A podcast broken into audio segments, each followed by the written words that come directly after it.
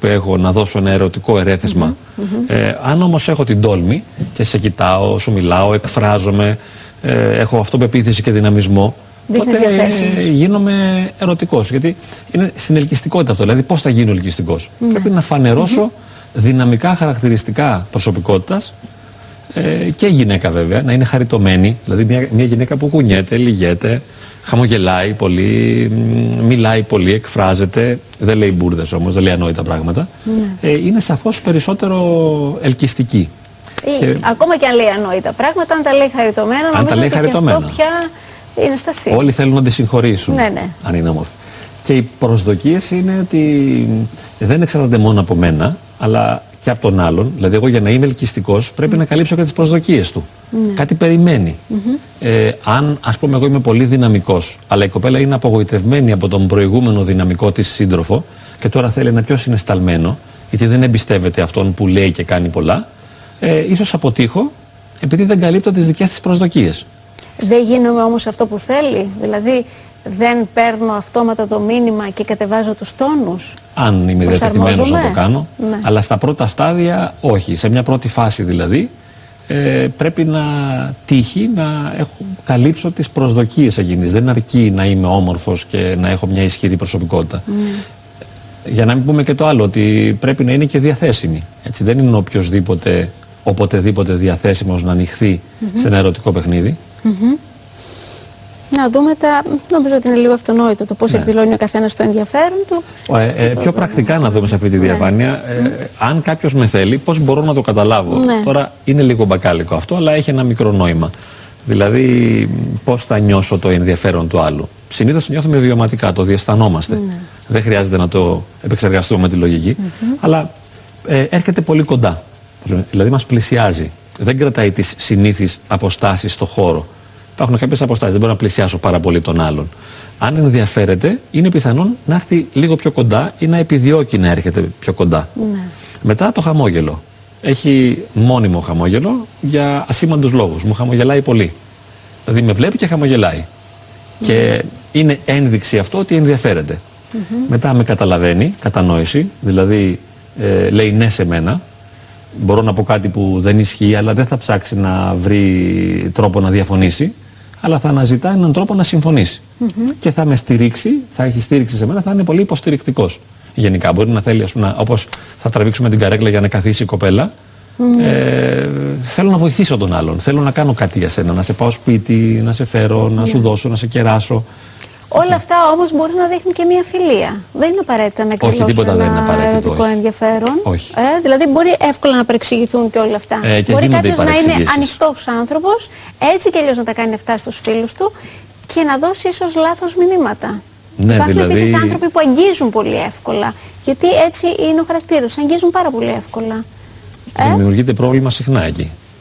Παρεξηγείται λοιπόν αυτός ο άνθρωπος. Δηλαδή, φαντάσου μια πολύ όμορφη κοπέλα, η οποία είναι και εκφραστική, είναι και δυναμική, Χαμογελάει, εξωτερικεύεται, ναι. αγγίζει, πλησιάζει. Ναι. και, Παρεξηγείται. ε, ε, αν είναι παρεξήγηση αυτό, μπορεί να είναι.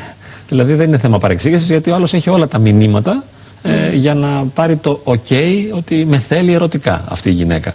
Εκείνη όμως μπορεί απλώς να εκφράζεται και να λειτουργεί είναι με ο αυτόν τον τύπος τρόπο. της, Δεν ναι. σημαίνει τίποτα. Μάλιστα. Λοιπόν, για να δούμε τώρα και τα μοντέλα ερωτικών σχέσεων και εδώ έχει πολύ πολύ ενδιαφέρον να τα δούμε.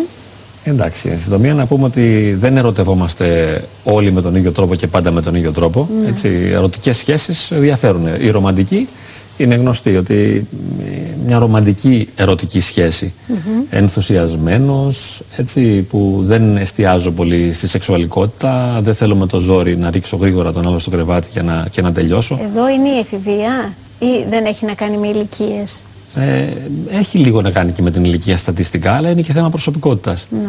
Δηλαδή, τι σου πάει. Ας πούμε, να, και οι γυναίκες συνήθως θέλουν πιο πολύ το, ρομαντισμό. Ναι. Ε, μετά είναι η λογική σχέση. Ε, αυτή είναι θεμελιωμένη στη λογική. Μπορεί να οδηγήσει στο γάμο. Δηλαδή, σκέφτεσαι με, με λογικά κριτήρια ε, για το αν πρέπει να αποδεχθείς τον άλλο ή όχι. Και προσπαθείς να ελέγξεις τον ενθουσιασμό σου. Ε, άλλοι άνθρωποι έχουν μια τάση να κάνουν πιο συχνά ρομαντικές σχέσεις και άλλοι λογικές σχέσεις. Ναι.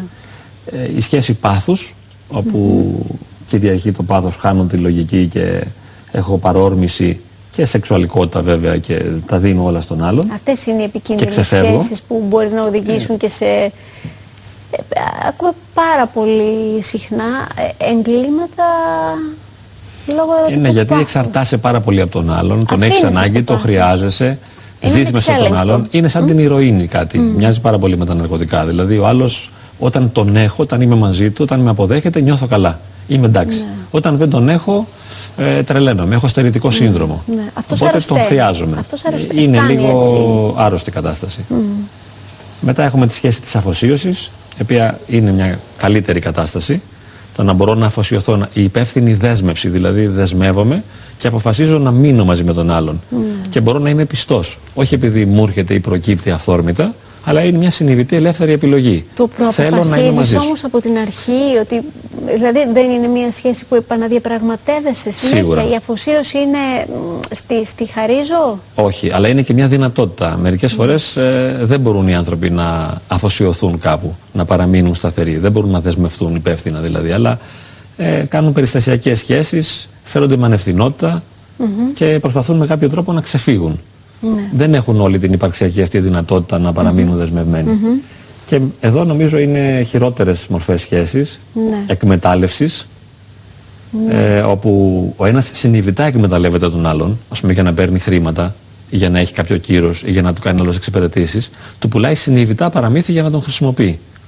Μπορεί να συμβεί και αυτό. Δεν είναι τόσο συχνό, αλλά γίνεται. Δηλαδή τον έχω ω θύμα τον άλλον για να τον εκμεταλλεύομαι και του πουλάω τον έρωτα. Και ο άλλος τον έχετε. Γιατί εγώ ε, μετά το καταλαβαίνω. Καμιά φορά το ξέρει, καμιά φορά όχι. Mm. Μπορεί να μην το γνωρίζει. Το παιχνίδι είναι το ανδρικό συνήθως στυλ, ας πούμε, ότι αλλάζω συνεχώς partner για να περνάω καλά και αισθάνομαι ότι κερδίζω έτσι και ανεβάζω το κύρο μου ως άνθρωπος. Mm -hmm. Η σαδομαζοχιστική σχέση, εκεί ο ένας βασανίζει τον άλλον.